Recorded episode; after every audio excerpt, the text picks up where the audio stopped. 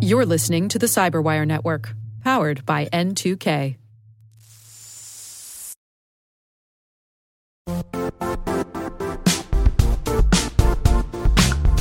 Don't struggle to align your organization's cybersecurity with business risk.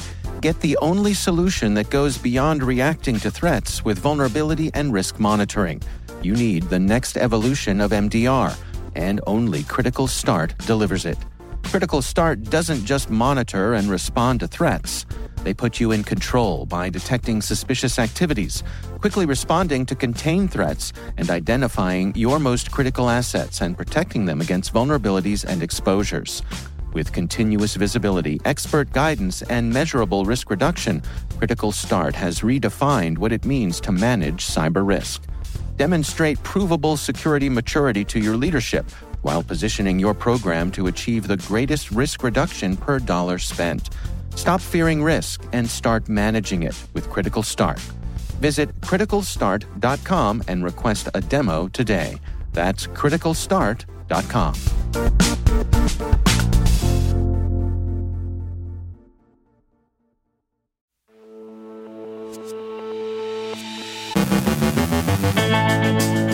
Apple patches its software, reviewing the cyber phase of a hybrid war, the return of the ShadowPad alumni.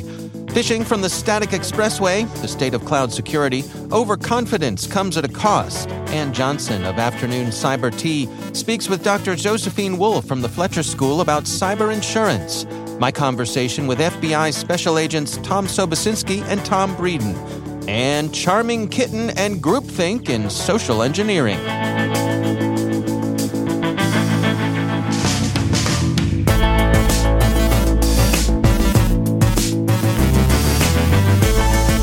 From the Cyberwire studios at DataTribe, I'm Dave Bittner with your Cyberwire summary for Tuesday, September 13th, 2022.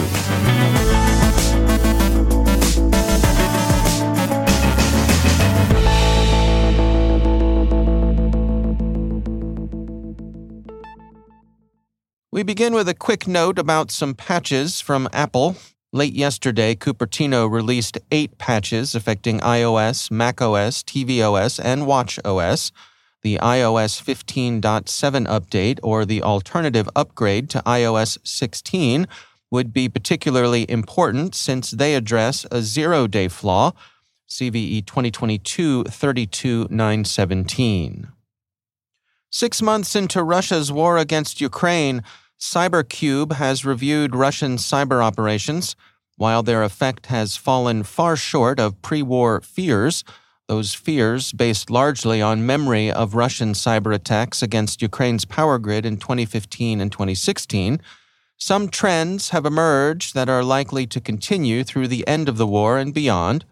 The close relationship between Russian intelligence services and the criminal gangs they use effectively as privateers has come into sharper relief. The advantage of using such gangs is not only the capacity the criminals contribute, but also the degree of deniability they bring with them. They've been deployed against economic targets, but the selection of those targets is designed to stay below a level that might provoke massive, perhaps even kinetic retaliation. CyberCube writes Russian ransomware gangs are focusing on large targets that fall just under the critical infrastructure threshold. The intention is to work economic damage as a way of retaliating against and perhaps dissuading governments that have provided Ukraine with material and diplomatic support. CyberCube states Russia is using criminal ransomware gangs to undermine the U.S. economy while also avoiding direct war with the U.S. European energy companies are also increasingly being targeted for their strategic value. Russia is targeting governments in Europe that are assisting in Ukraine's defense. Among the more striking Russian successes in what has generally been an underwhelming performance in cyberspace were early campaigns that deployed wipers against targets in Ukraine and adjacent areas of Eastern Europe. Cybercube states there has been a dramatic rise in the normalization of wiper malware being used as a weapon in this war. Russia has advanced its long term project of internet isolation. This has been in part by design, driven by a perceived Russian need to control information domestically, and in part by necessity, as Western technology firms withdrew from the Russian market. In any case, an isolated Russian sovereign internet is thought likely to provide a more secure safe haven for the criminal gangs Russia tolerates and uses. Whether it will provide as convenient a line of departure for criminal operations. While Russian cyber operations have not had the devastating effects widely predicted during the run up to the war, they've nonetheless affected the calculations of the insurance market. Cybercube observes In response to this pattern of increased cyber activity, insurers and brokers need to take proactive measures to manage their exposures. Lloyd's recently introduced a requirement that all standalone cyber attack policies must exclude liability for losses arising from state backed attacks. The clarity the war clauses will introduce may prove beneficial to the insurance market. Cybercube believes this mandate will help reduce uncertainty and enable more insurers to participate with confidence based on a clearer understanding of what is covered and what is excluded. The Symantec Threat Hunter team has released a report detailing new espionage activity targeting governments and public entities. Attackers formerly connected with ShadowPad, a remote access Trojan, have been leveraging legitimate software packages in order to load their malware payloads, known as DLL sideloading. The attacks have been seen since 2021 with the intent for the threat actors to gather intelligence. There's no attribution yet, but the target selection is suggestive. The current campaign appears to be almost exclusively focused on government or public entities, including head of government and the Prime Minister's office, government institutions linked to finance, government owned aerospace and defense companies, state owned telecom companies, state owned IT organizations, and state owned media companies. The targets are Asian states. While Symantec is reticent about attribution, the record points out that the tactics, techniques, and procedures have a great deal in common with those used by Chinese intelligence services in earlier campaigns. Avanan researchers report today that they have discovered hackers exploiting the Facebook Ads Manager for credential harvesting campaigns. The attackers have been seen sending phishing emails, posing as Facebook, and threatening to disable a victim's account for being reported or violating their terms of use and providing what appears to be a Facebook link through which the victim can appeal to rectify the situation. The link is actually a lead generation form from the hacker's Facebook Ads Manager, which is used to steal credit card numbers and other information. Avanan explains that this method is effective because of what they call the static expressway, hackers using legitimate sites appearing on static allow lists to bypass filtering and make themselves more likely to reach the end target. The FBI has issued an advisory that warns of a growing risk to medical devices posed by a combination of unpatched software and increasing threat actor attention. The Bureau states In addition to outdated software, many medical devices also exhibit the following additional vulnerabilities Devices used with the manufacturer's default configuration are often easily exploitable by cyber threat actors. Devices with customized software require special upgrading and patching procedures, delaying the implementation of vulnerability patching. Devices not initially designed with security in mind due to a presumption of not being exposed to security threats. There are two reports out today on significant security trends. First, Snyk released its State of Cloud Security report detailing risks and challenges that have arisen with the adoption of the cloud. 80% of respondents say they suffered a cloud security incident.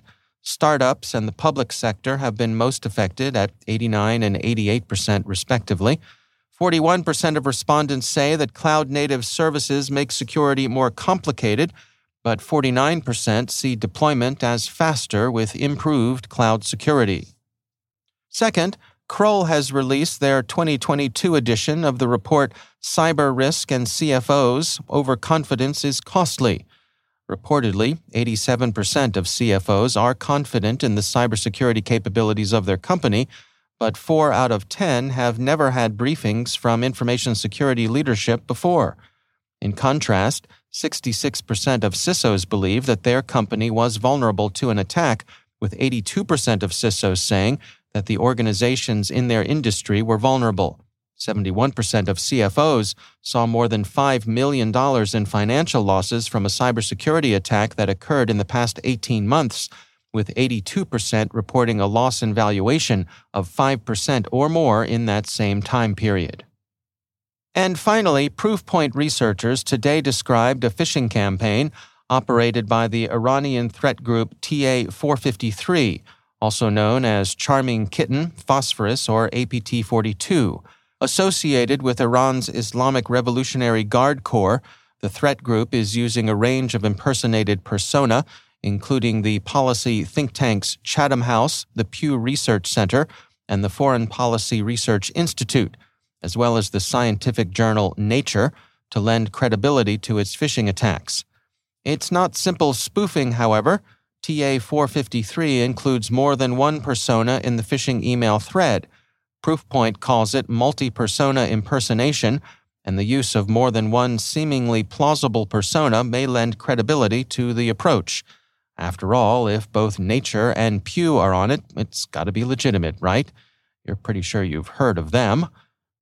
The approach can be expensive for the attacker in terms of resources expended. They have to burn spoofed accounts more rapidly, but apparently they judge it worthwhile. Targets of the campaign have been persons and organizations involved with nuclear security, especially in the Middle East.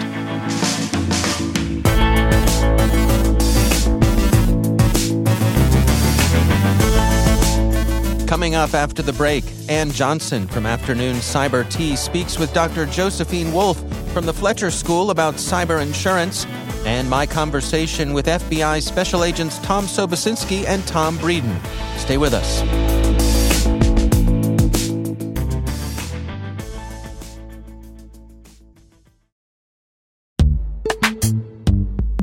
Every day, your IAM tech debt grows. Your multi generational services struggle to work together. Building an identity fabric can fix this. It makes all your identity tooling stronger and allows you to connect any app to any service you want to use with zero coding, zero maintenance, and zero app downtime.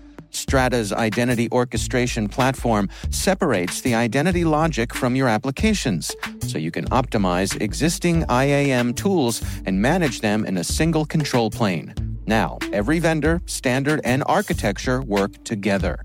In short, building your identity fabric means you can secure your non standard apps keep your complex access policies, retire outdated IDPs, and modernize in record time. So build your fabric with Strata Identity and get rid of tech debt for good. Visit strata.io slash cyberwire, share your identity priorities, and receive a pair of AirPods Pro. Offer valid for organizations over 5,000 employees. Connect today at strata.io slash cyberwire.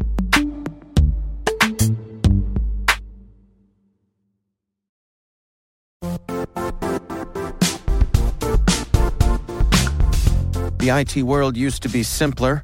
You only had to secure and manage environments that you controlled.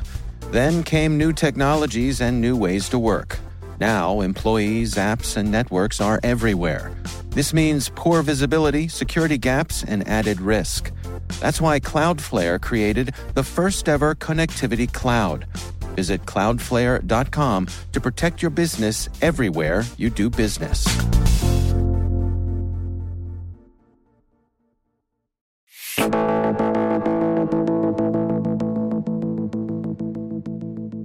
The U.S. FBI is actively engaged in outreach with businesses of all sizes across the nation, bringing their resources and expertise to bear to help defend against cyber threats. I recently met Thomas J. Sobocinski, Special Agent in charge of the FBI Baltimore Field Office, and Supervisor Special Agent Tom Breeden, who heads up cyber operations at the Baltimore Field Office. Special Agent in charge Sobocinski speaks first. The FBI, obviously, we have been around for, for over 100 years now and have a really robust background in investigations and collaboration um, both with our, our, our, federal law enforcement partners and state partners, but also with with with corporations. And so, using those skills, we were and, and, are continuing to leverage that now in the in the cyber realm. And I think that it is um, obviously growing and will continue to grow. And things like this podcast allow us to have that conversation with a wider audience. Tom Breeden, um, in terms of the actual cyber part of the mission, that specialty, where do you plug into that? From the cyber point of view, you know, I think I think there's sometimes a hesitation. Do you think only the FBI as as violent crime or counterterrorism? But we really believe strongly that we have a huge role to play with any organization's uh, cyber security program, and and particularly from everything from providing uh, a, a, threat picture of actors. Uh, but also, if there's been some activity on the network, that aberration, that strange activity on the network, uh, we believe that we can help any organization provide context to that threat activity and, in, in essence, uh, beef up their, their cybersecurity program in general. Well, help me understand then how does that relationship work? If I'm a business, is this a matter of reaching out and introducing myself to my local field office? What's the ideal situation as far as you all are concerned? There are 56 FBI field offices across the U.S., and there are FBI personnel in U.S. embassies across the U.S. And that's really what we think our strength is. It's our, our ground game, so to speak, where uh, in, in the U.S., I mean, we have cyber specialists at every field office. And, and that's in, I mean, everywhere from you know, New York to, to Maryland to Florida, name it, right? California. We have agents there that are cyber specialists.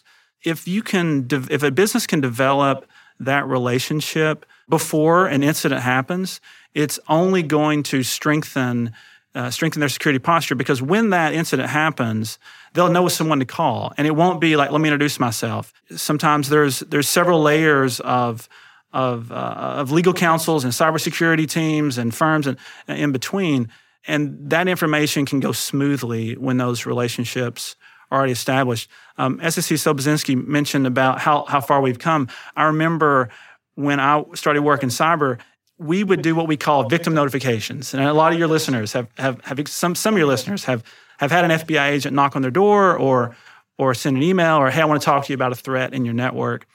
And there were times we responded with very little information. And there were times when we would, unfortunately, back you know a decade or so ago, we would say, well, there's something in your network. We can't really tell you what it is, but can you look and see if you see anything strange? Those are those are tough times. Those were those were hard interactions. And but we we really I think we've learned a lot since then. And uh, one of the feedbacks that that we would receive, I remember from some CISOs, will say, "I love it. You came to my door. You're trying to help. I need context of of this threat information." And that's what when when you're working with the FBI, when you're collaborating with us, that's what we're going to work as hard as we can to, to so your company can be as strong as as it could be. Yeah, I just want to add to that. I mean, I think to going back to the question, which is when do you want to be reaching out to us? Is it is absolutely before the event. Mm-hmm. And so we want to have a relationship with you. We want to be providing um, some of your listeners the information that they need to protect themselves, not to just deal with something negative once it happens. And so it's really important to have that relationship. Now, obviously, we we can't do that for everyone at the same level. So there are certain industries that are really important to us. Obviously, clear defense contractors for for obvious reasons, but then also other critical infrastructure uh, entities are really important. And then, then there's a third piece that is also important, which is industries that are developing that may be vulnerable to other foreign actors. Um, and that's a, a, a piece that is you know, changes minute by minute. Hmm. And so, you know, clear defense contractor, obviously that's classified information. They're storing it in a certain way. They know to protect this. But there are also industries that are creating new and really exciting products, software, things in in in the in certain industries that could ultimately be used in a classified environment. They just don't know it yet. And so it's important for us to have the relationships with them so that they know in advance how that they can protect this information. I mean, it's pretty clear that this is a growing problem, number one, and it's an expensive problem. It's an expensive problem if you are a victim, but it's also an expensive problem to keep yourself from becoming a victim. And there, if there are ways that we, the FBI, can help you do that, that is now part of our, our mission. It's what I have Tom and his team doing on a daily basis, not just the reaction to that problem. What about, you know, I'm thinking about that CISO who uh, wants to have the proactive relationship with you all needs to make that case with the various powers that be within the organization, you know, particularly legal. You know, you go anywhere on the internet and they say, don't talk to the police. Well, you guys are the police, you know, and so how do you assure people that uh, while you're helping out, you know, you're not going to be rifling through a filing cab, you know, the people's worst nightmares about opening up a can of worms? Yeah, so I would say give us a chance for a dialogue, first off. And we can come in as a one way street, you receiving all the information. That's no problem at the beginning. And if you like what you see, then then maybe there's something there that you're missing in your picture and you think, I'd like to learn more about that. Hmm. And so it starts with trust, Dave. I mean, it, we're under no illusions. This badge, it means a lot of things to, to a lot of different organizations and, and different people. So we understand that that there is certain viewpoints in that. But my, my response to that would say give us a chance to have a discussion. And I believe that you, what you'll find, the strengths we bring to bear, is not something you're going to get from even a, a cybersecurity company, I, I, would argue, because the, the Bureau will have some of that, but it'll have elements. We'll bring uh, something to the table that really no other organization uh, in the in the world can really bring. So I would say uh, try and find out. I guess to, would be my response. Mm-hmm. Yeah. I would, I would also add, I mean, let's use a very basic analogy, but a bank robbery. Hmm. So if a bank robbery happens, the FBI is going to come. You're going to want the FBI to come. And we're going to investigate the robbery. We're not going to investigate your bank, your, your records. We're not going to go through other areas of your business that aren't affected by that robbery.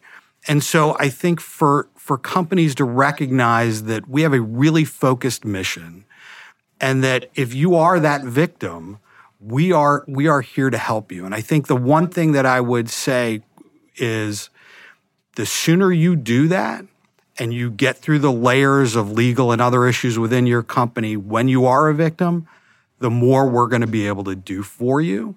There are still things that we, I mean, obviously we can't go into the details of, but there are absolutely techniques and things that the FBI can bring to your company to potentially reduce the vulnerability that you, you face, whether it's financial or with intellectual property. For that CISO who wants to start that relationship, what's, what's your advice? What's the best way to, to get started?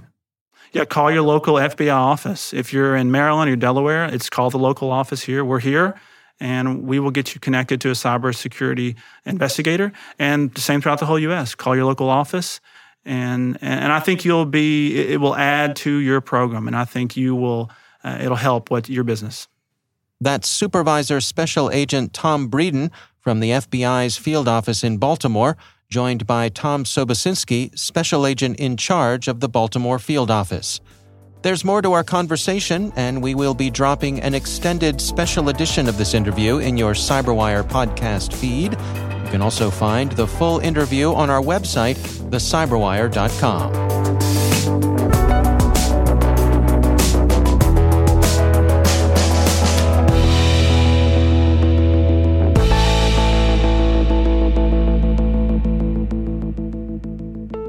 Microsoft's Ann Johnson is host of the afternoon Cyber Tea podcast right here on the Cyberwire Network.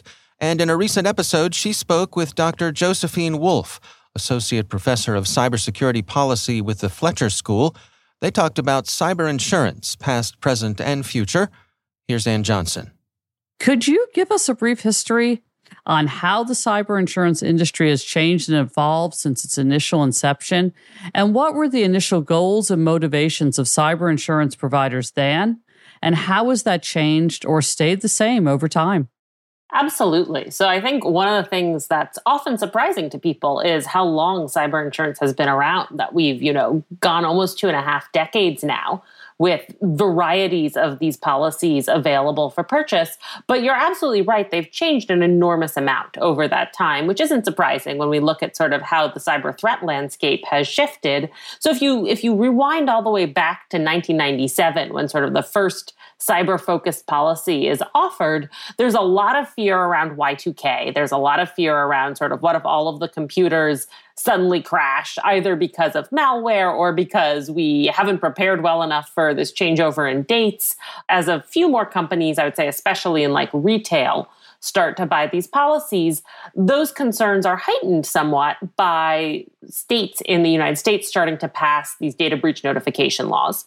And so that begins sort of 2003, 2004. We start to see more and more states getting interested in that, led by California.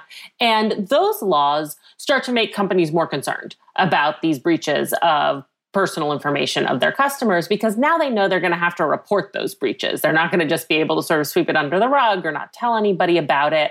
And as soon as you start reporting them, you run the risk that your customers are going to file lawsuits. And now, sort of, I would say starting around 2015 to 2017, we start to see increases in ransomware. We start to see a lot of concern about sort of infrastructure being compromised and operations being shut down by cyber attacks. There's much more interest in how are we going to pay extortion related costs? How are we going to compensate for lost business?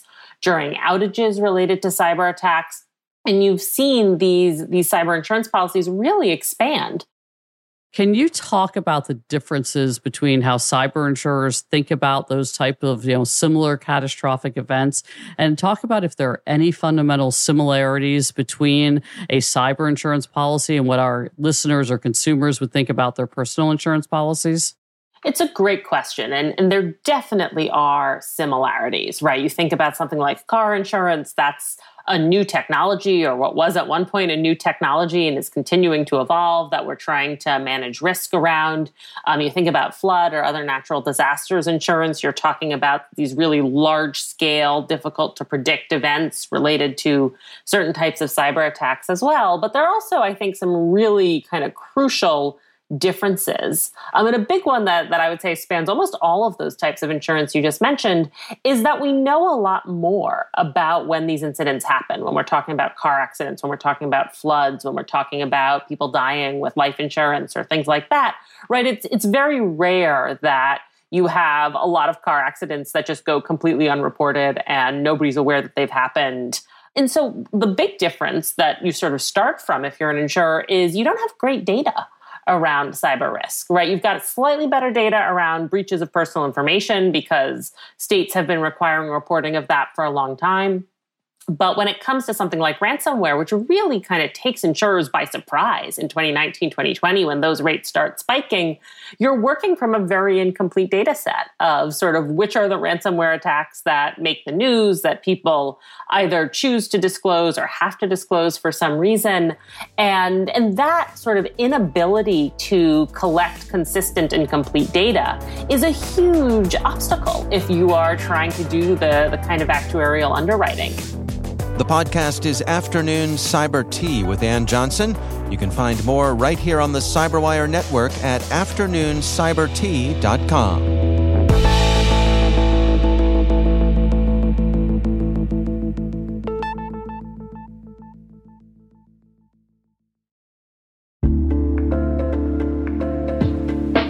Are lengthy security reviews pulling attention away from your security program?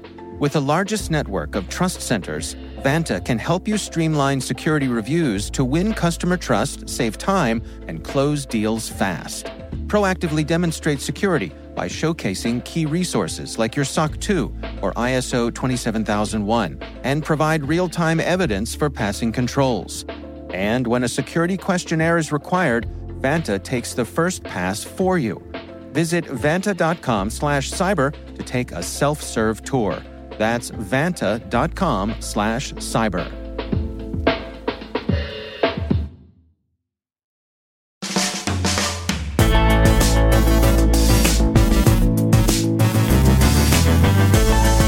And that's the Cyberwire. For links to all of today's stories, check out our daily briefing at thecyberwire.com.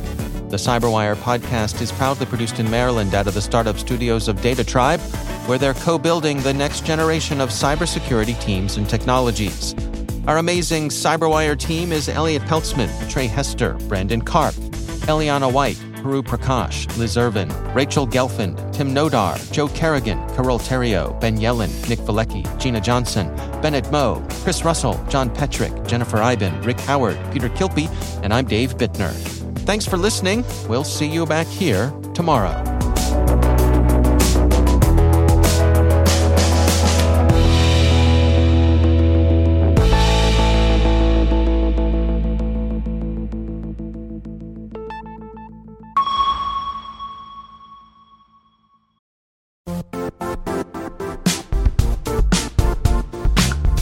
And now, a word from our sponsor, Zscaler, the leader in cloud security. Cyber attackers are using AI in creative ways to compromise users and breach organizations. In a security landscape where you must fight AI with AI, the best AI protection comes from having the best data. Zscaler has extended its zero trust architecture with powerful AI engines that are trained and tuned by 500 trillion daily signals. Learn more about Zscaler Zero Trust Plus AI to prevent ransomware and AI attacks. Experience your world secured. Visit zscaler.com slash zero trust AI.